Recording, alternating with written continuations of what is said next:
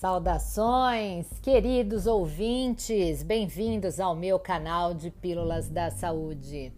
Bom, eu tenho conversado com colegas, tenho recebido em consultório e tenho realmente ficado cada dia mais preocupada e alarmada com as tendências que a gente observa em termos de comportamento. Eu falo hoje em relação às redes sociais e o quanto isso tem trazido transtornos de autoimagem e também transtornos alimentares, casos que são cada vez mais comuns no âmbito do nosso consultório. E aí, é claro, não é novidade para ninguém que as redes sociais ditam, sim, hoje muitas coisas do nosso dia a dia. Elas se tornaram, sem dúvida, o principal meio de influência na nossa sociedade, só que é importante entender que, em alguns contextos, essas ferramentas ajudam a sustentar alguns falsos padrões.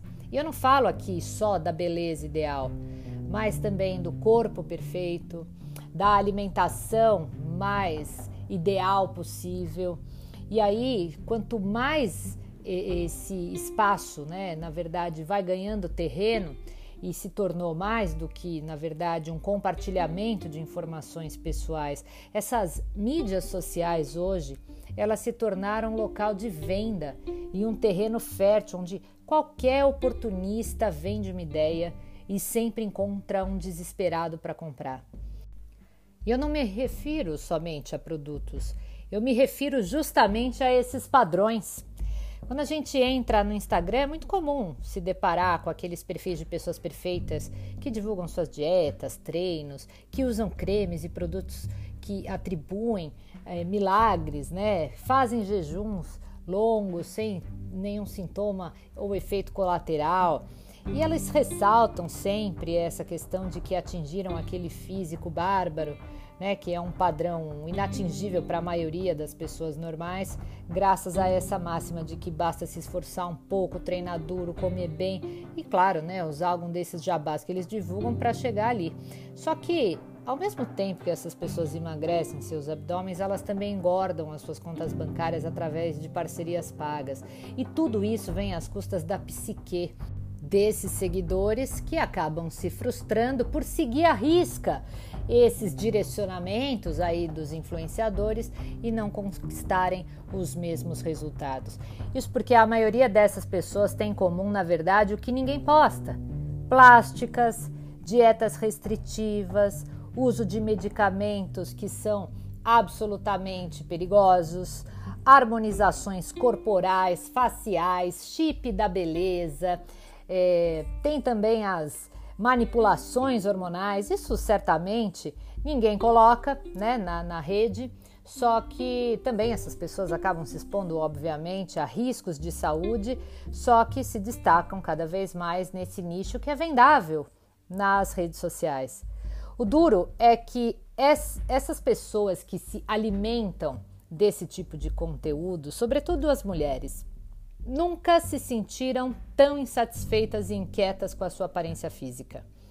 Essa insatisfação faz com que a indústria lucre cada vez mais. E assim são vendidas mais cápsulas, mais produtos com essa atribuição de efeito milagroso, como géis queimadores de gordura, cintas para você perder a barriga, procedimentos, suplementos, tudo com esse apelo de acelerar resultado. E até, inegavelmente, existe, na cultura do nosso país, uma valorização demasiada ao corpo, O Brasil sempre esteve, nessa questão relacionada a padrões de beleza em foco naquele momento. Ora é a mulher coxuda, bunduda, ora é a magreza, enfim.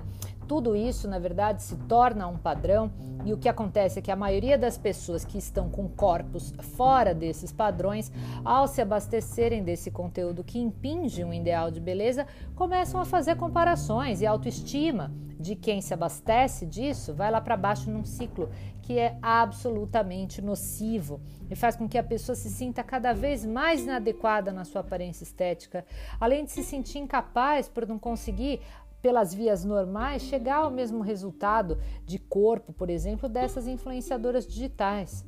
E é interessante porque hoje, mais do que nunca, ser magro é sinônimo de ter sucesso, de ser bonito. Então, todos nós temos uma sociedade que massacra em busca desse modelo ideal de beleza.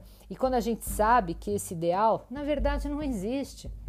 E aí são justamente esses padrões que acabam corroborando para que cada vez mais pessoas desenvolvam algum tipo de transtorno, seja esse alimentar ou de autoimagem.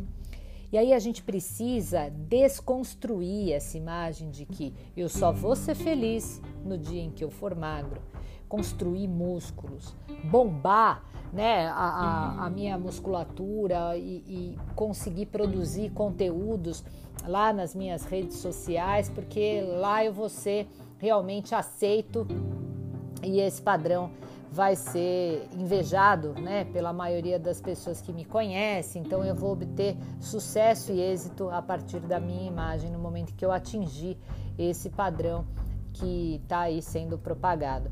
Só que a gente, na verdade, tem que entender que, em termos de mídia social, tem até um bordão que viralizou há um tempo atrás que dizia: "E fora do Stories, você tá bem?"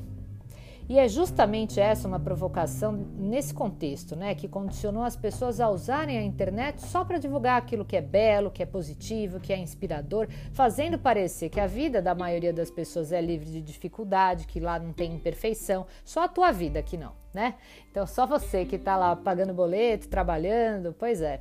Agora, tem várias pesquisas feitas em diferentes partes do mundo hoje que mostram as consequências nocivas que estão sendo trazidas pelo uso das mídias sociais.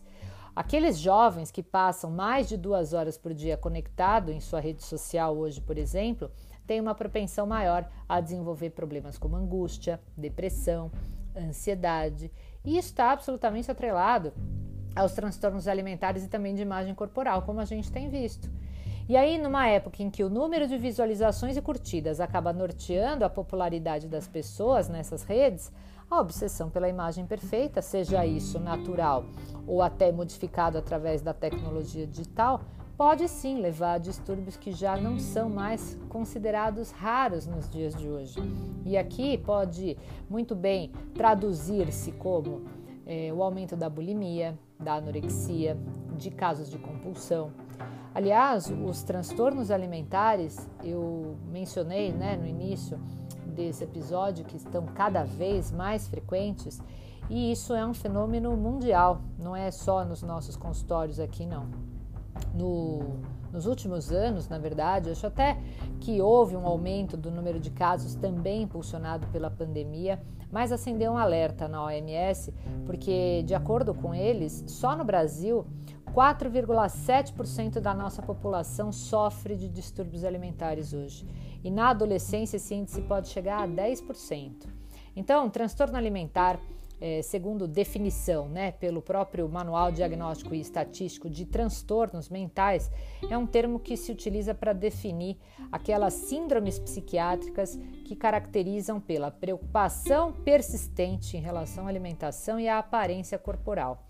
Então, essa angústia que compromete a saúde física, mental, acaba impactando também diretamente a forma como essas pessoas passam a encarar o alimento, ou o ato de comer, ou até mesmo o próprio corpo.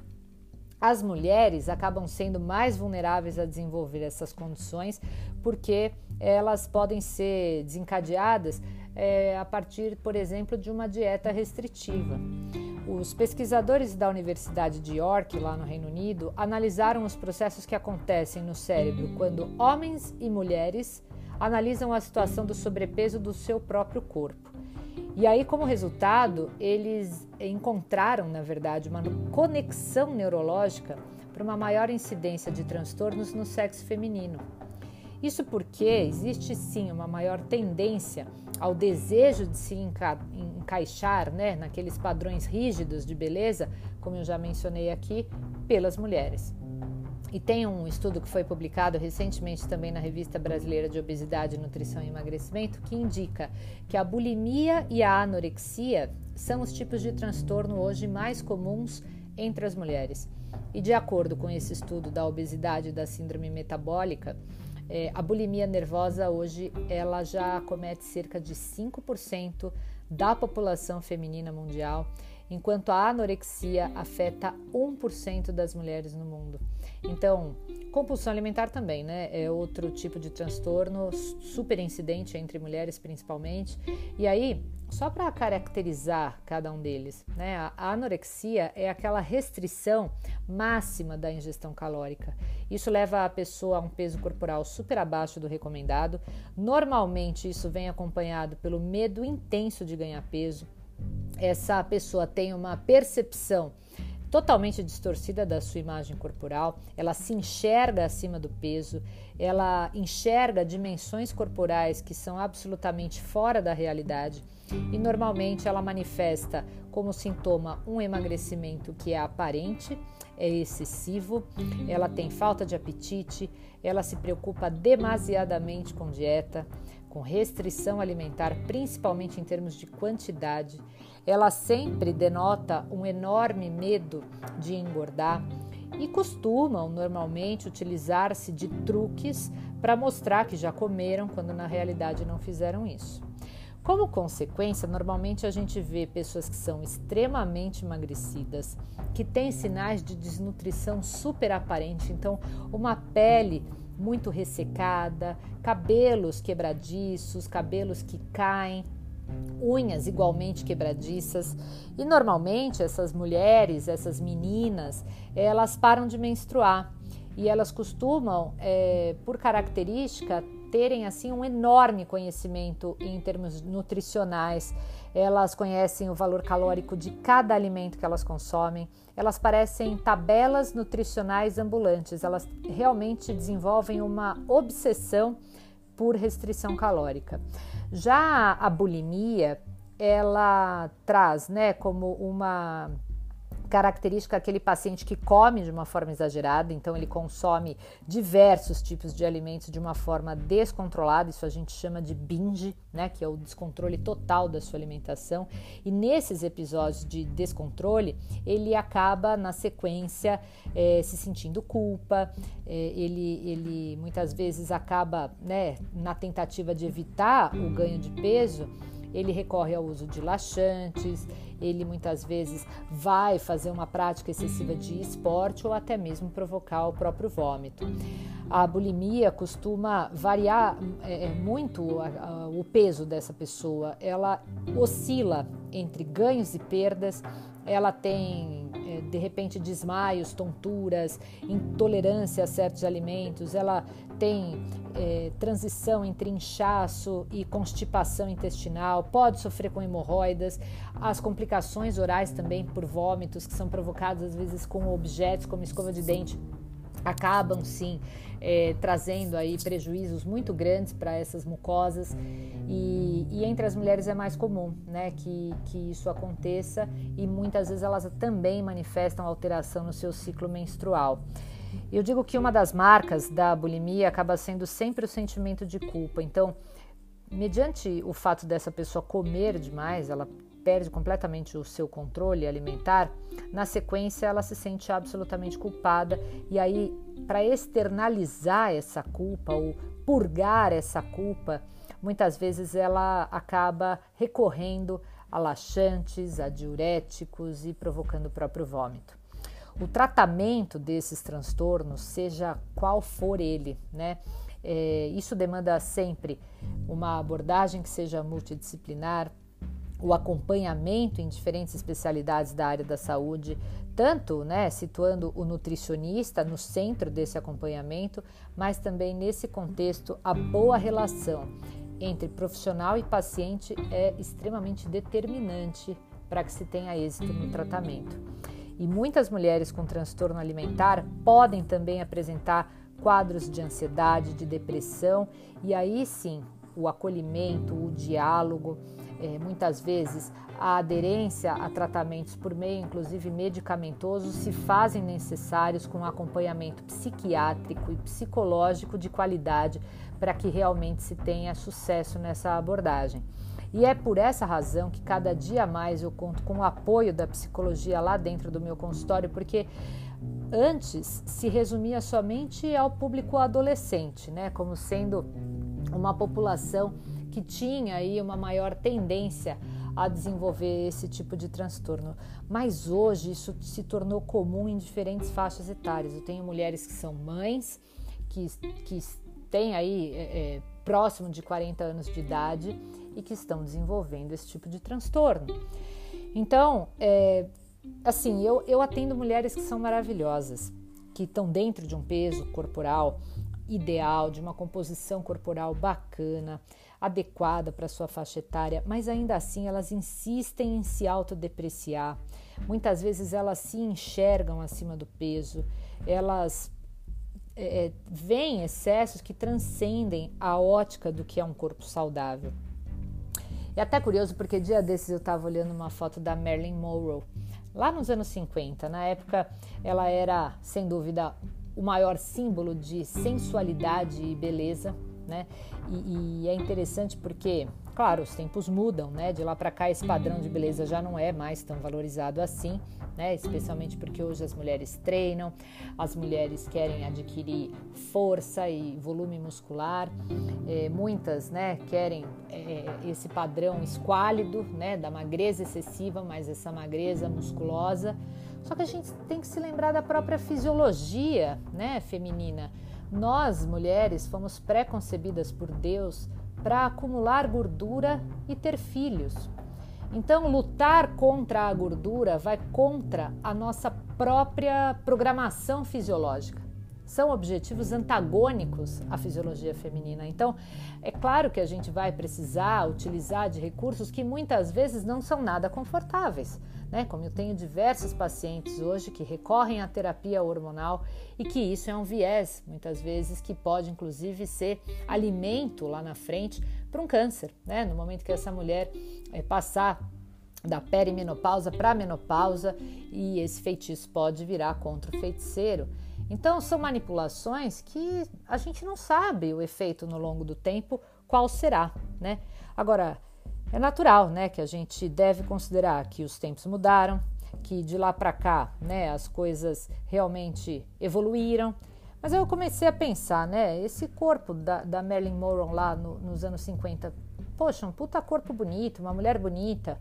Como que um corpo desse já não é mais do que suficiente quando a gente pensa em estética, né, nos dias de hoje? É claro que tem pessoas que são atletas, que por necessidade do esporte precisam, inclusive, atingir físicos que são muito mais densos, definidos. Mas será que esse é o teu caso? Muitas das minhas pacientes já atingiram um físico até muito superior ao da Marilyn Monroe lá nos anos 50. Só que elas ainda não estão satisfeitas por conta de uma pequena gordurinha localizada aqui, que até pode ser eliminada, só que isso exige muitas vezes um grande esforço. E talvez o custo-benefício disso não seja tão vantajoso. É claro que beleza é algo super individual e que nós temos que ser livres para escolher a forma física que mais nos agrada. Eu só acho que a gente precisa tomar um certo cuidado com as restrições e principalmente as obsessões, porque muitas vezes a gente deseja atingir um determinado físico que muitas vezes sequer combina com o nosso estilo de vida. Eu vou te dar um exemplo, abrir mão daquelas coisas que são caras para nós. Eu digo sempre, né, que não tem bunda dura e nem barriga trincada que me faça abrir mão do meu hobby, que é tomar um bom vinho. Então, tem coisa que não vai ter ali aquele belo custo-benefício, né? Então, são as tais restrições. Será que vale a pena você abrir mão disso hoje em detrimento, né, daquele corpo que você pode ser que bata lá, chegue, atinja e logo, como sendo uma característica da sua própria morfologia, você não consiga manter aquilo por muito tempo, exceto se você cada vez se propuser a seguir uma regra mais restrita, né? E aí, na minha opinião, todo esse estresse, toda essa busca desenfreada pode sim, por muitas vezes, acabar com uma das curvas que são mais bonitas para nós mulheres, que é o nosso sorriso, né? Então, o que eu quero que vocês levem desse episódio de hoje, acima de tudo, é a reflexão. O quanto os padrões de beleza impostos pela sociedade hoje estão interferindo na tua percepção de bem-estar e na sua autoestima.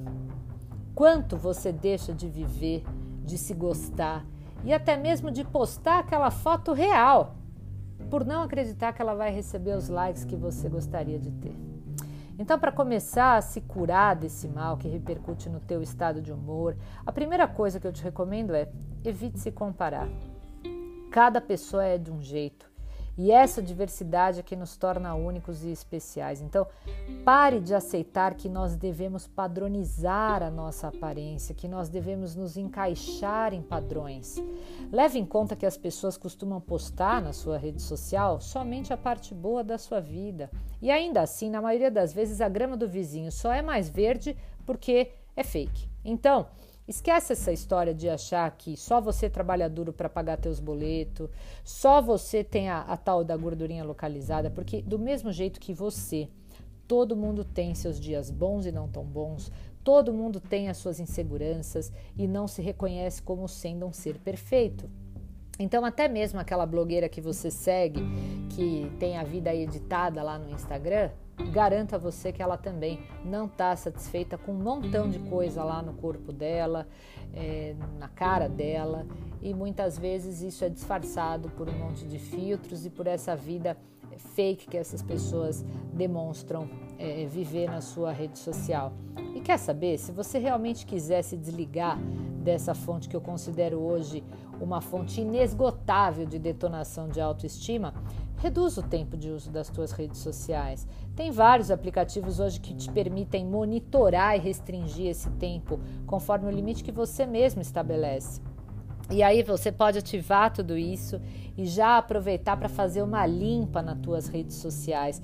Deixa de seguir aqueles perfis que têm essa beleza irreal, que só te deixam angustiado por se comparar e falar: putz, essa daí é a perfeita e eu tento e não chego lá. Deixa isso para lá, porque isso só te causa tristeza, né? Então escolha seguir pessoas que tenham um perfil e uma realidade semelhante à sua. Isso certamente vai te ajudar a reconhecer e a valorizar também mais as suas características. Aliás, troque esse tempo que você perderia nas suas redes sociais para, de repente, se dedicar a atividades que sejam mais prazerosas na sua rotina ou que te tragam mais satisfação pessoal. Pode ser ler um livro, assistir uma série, fazer um esporte ao ar livre. Crie momentos para estar mais presente, né, daqueles que você ama, como seus familiares, seus amigos. Isso é vital para a nossa saúde emocional. E por último, nunca deixe de valorizar e de celebrar as suas pequenas conquistas. Isso vale por um elogio que você recebeu no teu trabalho, ou aquele meio quilo a menos na balança, porque mais importante do que postar na rede social ou buscar a validação externa por aquilo que a gente faz, é a gente ser gentil consigo mesmo. É criar metas que sejam possíveis para cultivar hábitos saudáveis, rotinas de autocuidado, para que você tenha uma autoimagem positiva e feliz.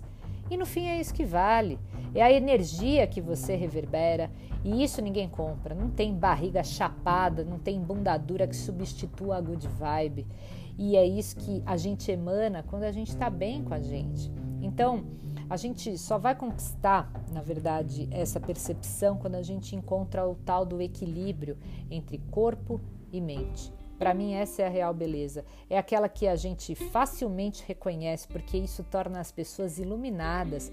E essa é aquela luz que vem de dentro, porque ela depende exclusivamente do nosso amor próprio.